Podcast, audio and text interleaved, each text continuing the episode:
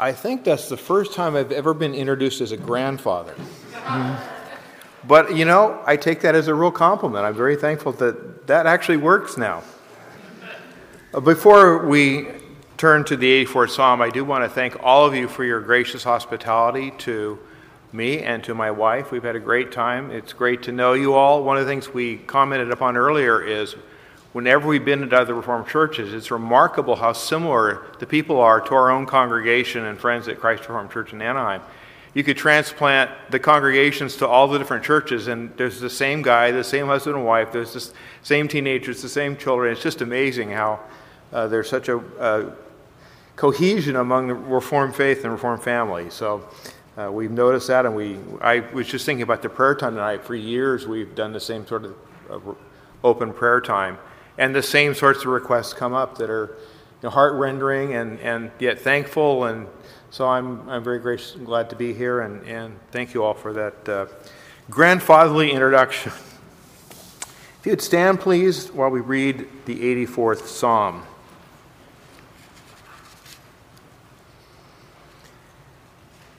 How lovely is your dwelling place, O Lord of hosts!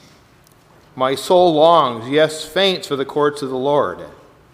My heart and flesh sing for joy to the living God. Even the sparrow finds a home, and the swallow for a nest for herself, where she may lay her young. At your altars, O Lord of hosts, my King and my God. Blessed are those who dwell in your house, ever singing your praise. Blessed are those whose strength is in you, in whose heart are all the highways to Zion. As they go through the valley of Baca, they make it a place of springs. The early rain also covers it with pools. They go from strength to strength. Each one appears before God in Zion.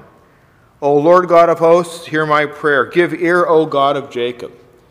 Behold our shield, O God. Look on the face of your anointed. For a day in your courts is better than a thousand elsewhere. I would rather be a doorkeeper in the house of my God than dwell in the tents of wickedness. For the Lord God is a sun and a shield. The Lord bestows favor and honor. No good thing does he withhold from those who walk uprightly. O Lord of hosts, blessed is the one who trusts in you. Please be seated.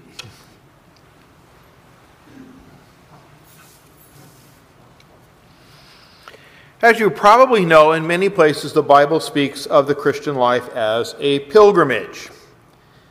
Paul describes the Christian life in at least two places as enduring this present evil age as we make our way to the glorious inheritance which is ours in the age to come.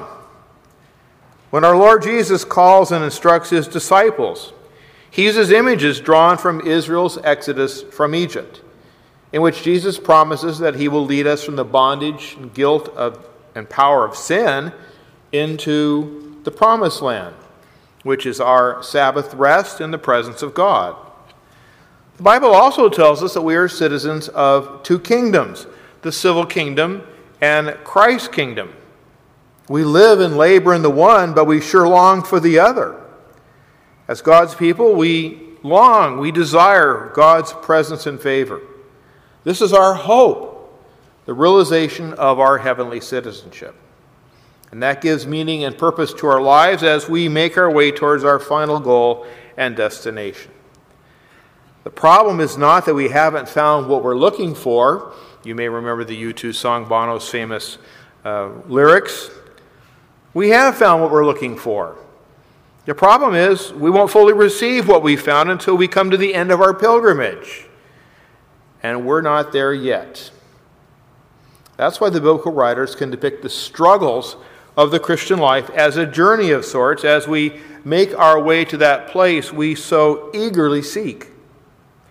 Psalm 84 is the third book of the Psalter, it's in that third book, and describes a pilgrimage to the city of Jerusalem to worship Yahweh in his temple.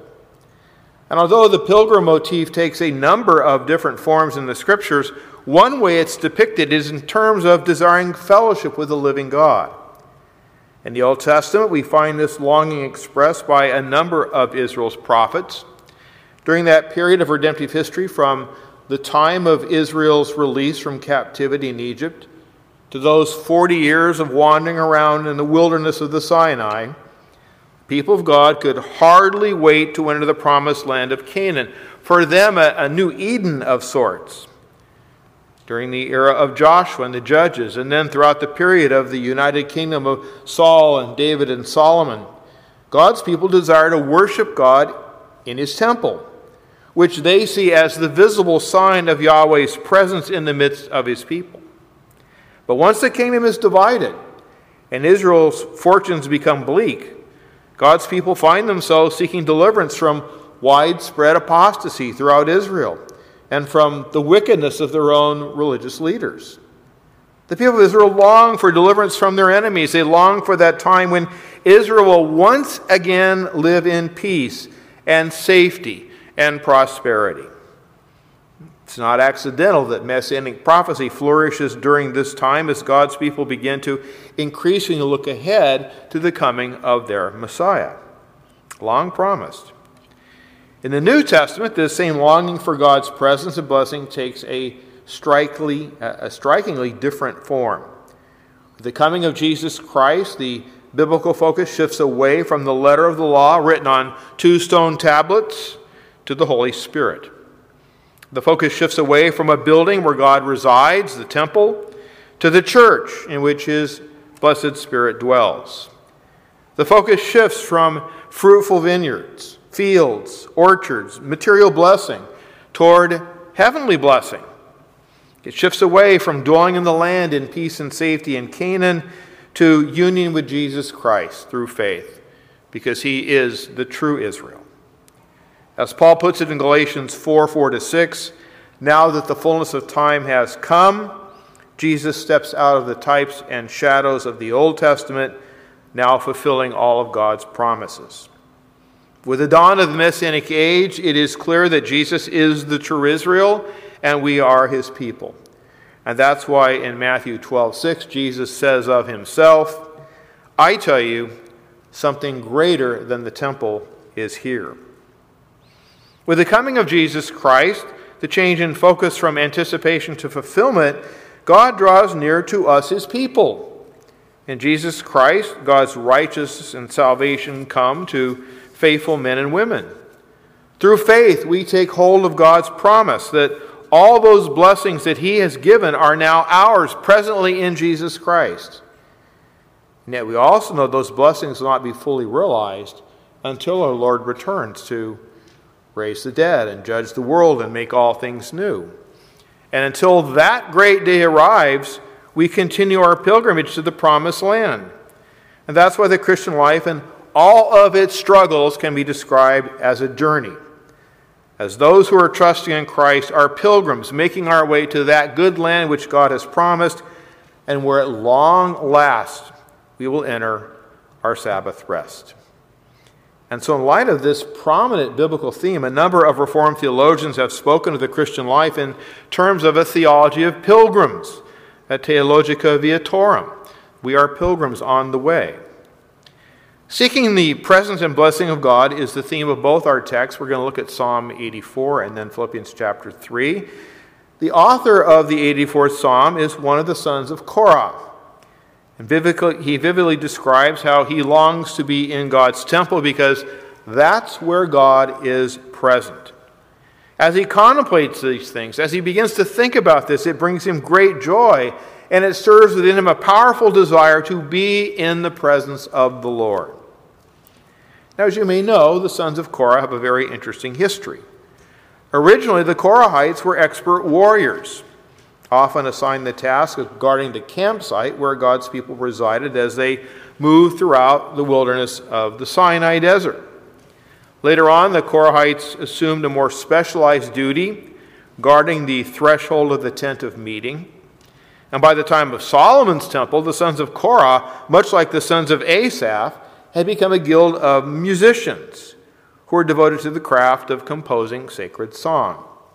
In fact, 12 Psalms are attributed to the various sons of Korah. Now, the unknown author of the 84th Psalm writes like a homesick man. He's eager to return to that place for which his heart desires. He can't wait to get to that place where Yahweh is present. Three times in the psalm, the author will speak of the blessedness of being near the place where God dwells in the midst of his people. In fact, he pronounces a blessing upon his readers who are seeking the same thing. And the author's entire focus in this psalm is upon being in that place where he will enjoy the presence of the living God. The 84th psalm is divided into three stanzas.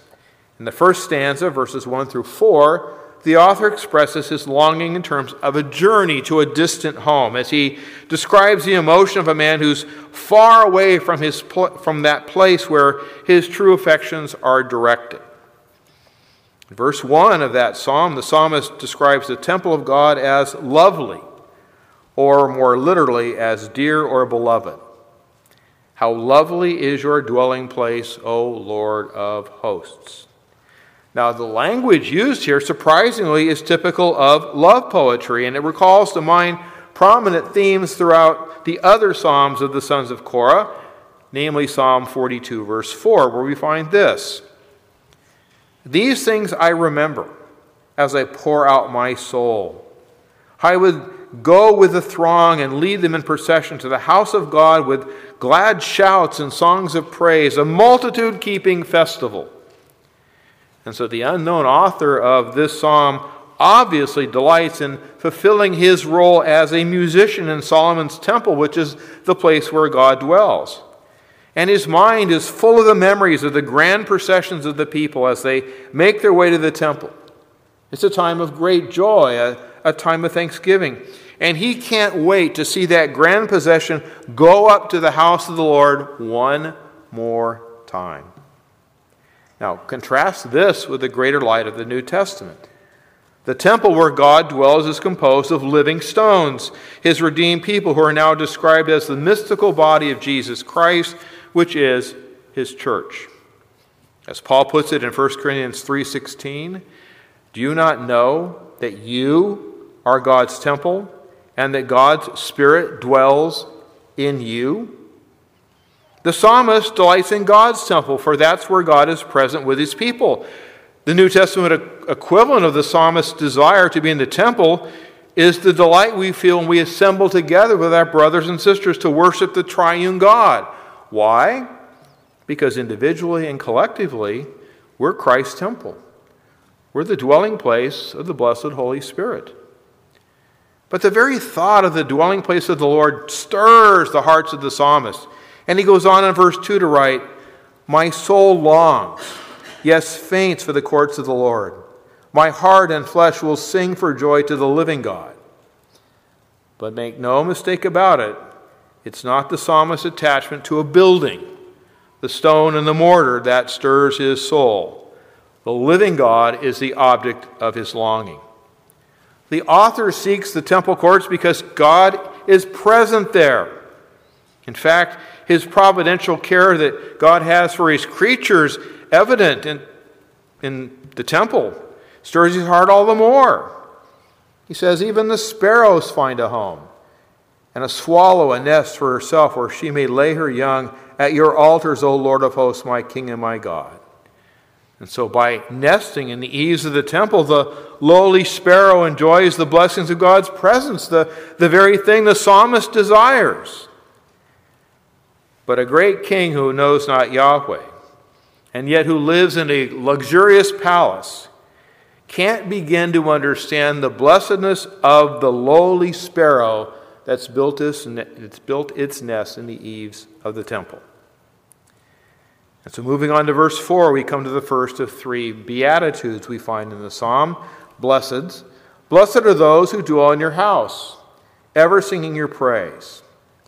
And so, in contrast to the poor wandering exile who desires to be home but who can't, the psalmist pronounces a blessing upon those who, like the sparrow, reside where the living God resides and who are continually near the presence of the Lord God.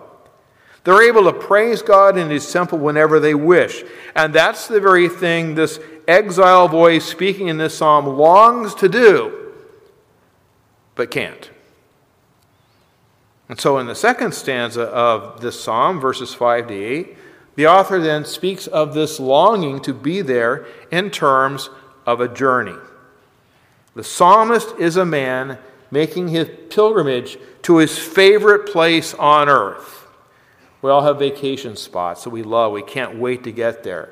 We plan days in advance. The morning you get in your car and head out your driveway to, to get there, that's what the psalmist feels. He wants to be in Jerusalem, he wants to be near the temple because that's where Yahweh is. The second beatitude or blessing opens the second stanza of verse 5. Blessed are those whose strength is in you, in whose heart are the highways to Zion. Well, whether the psalmist is speaking as one who actually must make the pilgrimage to Jerusalem, or whether he's speaking of his own longing for the presence of God in terms of a journey, really isn't clear.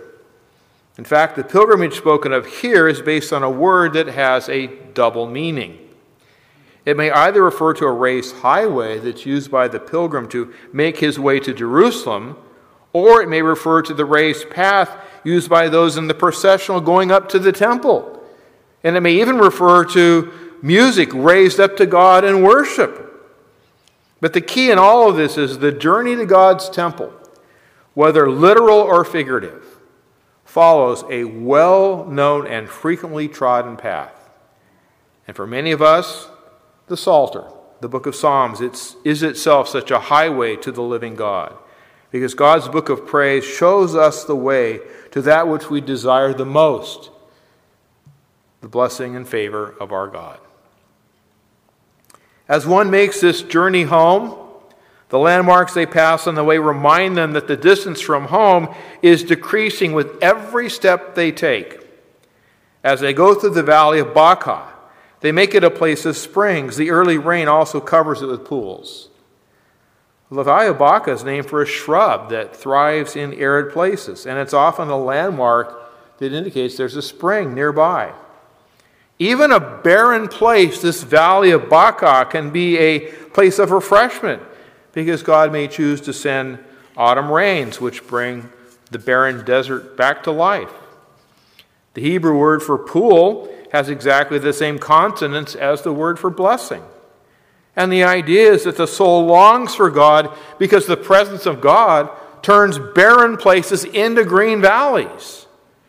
And so, just as the rain renews creation, so too being in the presence of Yahweh, that renews the psalmist's soul. The nearer the pilgrim gets to home, the stronger he feels the pull. Instead of tiring and giving up, the eager pilgrim actually gathers strength at the very thought that he's starting to get close to his destination. When you're coming home from vacation, you're going 70, and as you think about it, pretty soon you're going 80. That's the way the psalmist is thinking here. They go from strength to strength. Each one appears before God in Zion. The closer he gets, the faster his pace. The pilgrim eagerly desires to be in Zion at the foot of God's holy mountain. And the very thought of drawing near to God's temple leads him to cry out with words of anticipation, verse 8. O Lord God of hosts, hear my prayer. Give ear, O God of Jacob. Well, the pilgrim's prayer will be heard and it will be answered. He knows that God is faithful to his covenant promises. He knows that God delights in both the prayers and the praises of his people. So, in the third stanza, verses 9 to 12, that tells us the pilgrim has finally reached his destination. His desire to enter into the presence of God is now fulfilled. He will hear yet again the praises offered to Yahweh by his people. The psalmist will join that happy throng when the Lord bestows his favor on those who seek his presence. Now, verse 9 is an interesting passage. It's a sort of parenthesis. Behold our shield, O God, look on the face of your anointed. So, before the psalmist continues on about the glories of the temple, his train of thoughts interrupted, and he makes a brief entreaty of sorts for the king, who's both the shield and the anointed one of Israel. And so, as a gesture of devotion to the king, the psalmist asks that the same measure of his own pleasure found in being in God's temple would indeed be upon God's anointed, the king, as well. In verse 10, the psalmist returns to his original train of thought and makes what really is an amazing declaration. A day in your courts is better than a thousand elsewhere. I would rather be a doorkeeper in the house of my God than dwell in the tents of wickedness. This, brothers and sisters, is the Old Testament equivalent of Paul's assertion in Philippians 3 when he writes, I count everything as loss because of the surpassing worth of knowing Christ Jesus, my Lord. The one who knows the presence of God would much rather assume the lowliest post in God's service, a doorkeeper, than feel at home in the company of the wicked. Now, that little phrase, tent of wickedness, is a figure of speech. It's connected to the wealth and the status of those merchants who traveled throughout Palestine. Better to be a doorkeeper in God's house, the lowliest post, than be an equal of wealthy pagans in their big tents who know not God's favor and know nothing of his blessing. Even God's doorkeepers receive a reward that far transcends anything the pagans can offer. As the psalmist says in verse 11, for the Lord God is a sun and a shield. The Lord bestows favor and honor. No good thing does he withhold from those who walk uprightly. God is both the sun, the source of life and joy, as well as a shield for his people, a source of protection and power and deliverance. Once in God's presence, God bestows both favor and honor on his people the Old Testament equivalent of grace and glory in the New. And here the word favor has the sense of God smiling on his people as he takes delight in the delight that his people express for him. While in the New Testament, honor and glory point to the resurrection on the final day when the shame and stain of our sin is forever removed. The point is that God bestows his blessing upon all his people as they seek him just as he will bestow the greater blessings found in Jesus Christ whenever we assemble to hear God's word and bask in those glorious promises that our sins are forgiven and that we are clothed and covered with the perfect and faultless righteousness of Jesus Christ and that we will dwell forever in the presence of the Lord. No more journeys, no more road trips. In fact, says the psalmist, no good thing does he withhold from those who walk uprightly a text which is echoed by Paul in Romans 8:32 when he writes, "He who did not spare his own son, but gave him up for us all, how will he not also with him graciously give us all things?"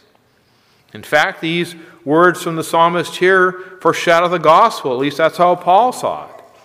And so, as we see in the death and the burial and the resurrection of Jesus Christ, God withholds no good thing from those who trust in him.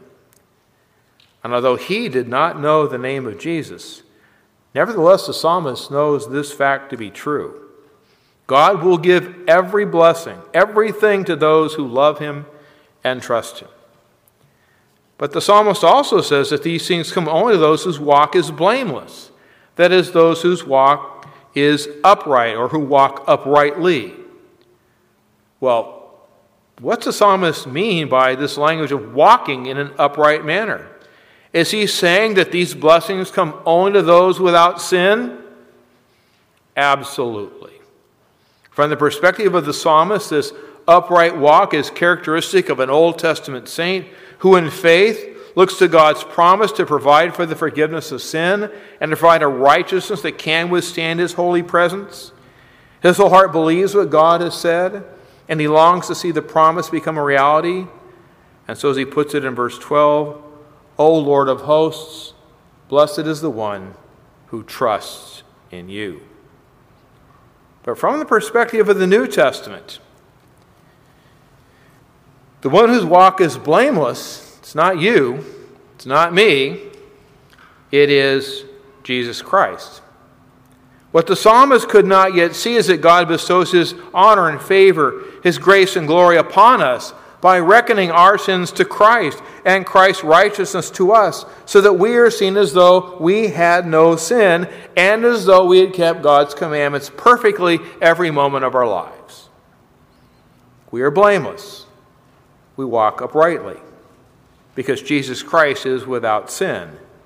And through faith, we are united to Jesus and all of his uprightness. Jesus now becomes the object of our favor and our desire, just as the psalmist desires to arrive at the temple where he knows that Yahweh meets with his people. It's the knowledge that the Lord blesses the man and woman who trusts in him that stirs the psalmist's heart. And that's why he makes the long journey to the temple. And the closer he gets, the more his strength is renewed. And that's why he longs to be in that temple. And that's why he envies the lowly sparrow, and why the very thought of being in the presence of God stirs his heart to such great joy. He knows that it is better to be a doorman in God's dwelling and receive God's favor than to have status and riches in the palace of the pagans. Now, in the New Testament, that for which the author of Psalm 84 so desperately longed takes a different direction. Jesus has come to Israel and he has shown that he is the true temple. And through faith in Jesus Christ, God bestows his grace and glory upon his people. And so we, the faithful, must no longer seek God's presence in a particular building. Why? Because we're God's living temple when we assemble together. No longer do we need to make a journey to Jerusalem on a raised path or to some holy place. For in Jesus Christ, the true temple of God, God is always present with us, and in Him, God bestows His grace and His glory. For the psalmist, it's better to hold the lowest rank in God's kingdom than to have status among the pagans. He longs to be where God is found, but for Paul, the situation is different. His longing for God's favor and presence drives him not to think of a journey that he has to make to be near to God, but rather how God has already made a journey to be near to us in Jesus Christ. While the psalmist sees this in terms of it being better to be in the doorkeeper in the temple, for Paul, the thought of Christ's righteousness, the ultimate blessing of God's favor and honor, that moves him to renounce all of his confidence in his own accomplishments so listen to Paul's words in Philippians 3 1 to 11, where the apostle writes these words Finally, my brothers, rejoice in the Lord. To write the same things to you is no trouble to me and is safe for you. Look out for the dogs, look out for the evildoers, look out for those who mutilate the flesh. For we are the circumcision who worship by the Spirit of God and glory in Christ Jesus and put no confidence in the flesh. Though I myself have reasons for confidence in the flesh also. If anyone else thinks he has reason for confidence in the flesh, I have more. Circumcised on the eighth day of the people of Israel, of the tribe of Benjamin, a Hebrew of Hebrews, as to the law, a Pharisee, as to zeal, a persecutor of the church, as to righteousness under the law, blameless. But whatever gain I had, I counted as loss for the sake of Christ Jesus. That better to be a doorkeeper thing? Indeed, I count everything as loss because of the surpassing worth of knowing Christ Jesus my Lord. For I have suffered for him the loss of all things and count them as rubbish. You all know the Greek word there. Order that I may gain Christ and be found in him, not having a righteousness of my own that comes from the law, but that which comes through faith in Christ the righteousness from God that depends on faith. And here's the contrast that I may know him and the power of his resurrection, and may share in his sufferings, becoming like him in his death, that by any means possible I might attain the resurrection from the dead. The psalmist longs to be in the temple of God. And the very thought of being in the presence of the Lord moves him to declare, I'd rather be a doorkeeper there than dwell in the tents of wickedness. Paul, on the other hand, seeks to gain Christ and his righteousness so as to share in the fellowship of his sufferings. And that very thought moves Paul to say, I count everything as loss because of the surpassing worth of knowing Christ Jesus my Lord. Both men, the psalmist and Paul, desire a similar thing, but Paul saw what the psalmist couldn't that this desire to be in the presence of the Lord is fulfilled in Jesus Christ, who is present with us through his word and through his sacraments every time we assemble. Beloved, let the very thought of Christ's perfect and faultless righteousness satisfy our need for God's blessing and favor. And like the psalmist and the apostle, let us delight in God's presence in the person of Jesus Christ as he draws near to us. As the psalmist was excited by the very thought of being in the presence of the Lord, he, he picks up his pace. He makes his way through the valley of Baca toward the object of his delight. And blessed too are each one of us as we make our way each Lord's day to assemble as the temple of the living God, to hear yet again that wonderful word of God's favor and pardon. Oh, for a day in his courts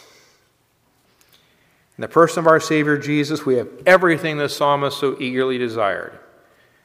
And yet, we still remain pilgrims.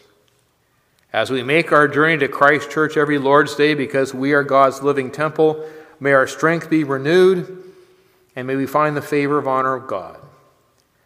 We know what the psalmist knew. How lovely is your dwelling place, O Lord of hosts. And like Paul, we know that the same blessed Lord whose presence the psalmist desired above all else, he is with us. Beloved, God has smiled upon us in Jesus Christ. He has given his own Son for us. Why? For the complete and total remission of all our sins. And so, with our strength renewed, our hearts filled with gratitude, we continue on our journey, knowing that no good thing does he withhold from those who walk uprightly through faith in Jesus Christ. Amen, and let us pray. Our gracious God, we have heard wonderful things from both the psalmist and the apostle. We're mindful, Lord, that we no longer make a journey, but you have made the journey in your incarnate Son to come down to take on human flesh, to live a perfect life to suffer and die for us, to fill us with the blessed Holy Spirit, to unite us to our Savior, that we may know the glorious resurrection from the dead on the last day. And as we make our journey, O Lord, give us strength and faith through the Word and through the sacrament. Lord, we are weak, we are prone to stumble, we are prone to wander, but you're our good shepherd. Your staff will guide us, and your word will teach us and instruct us and remind us yet again that it's not the journey we make, but the journey you make, that you have made once and for all. And so, Father, we give you as we can our thanksgiving and praise. And we thank you, Lord, for a Savior who loves us and gave himself for us and does indeed bless us with all the blessings that are in him. We ask this in Christ's blessed and glorious name. Amen.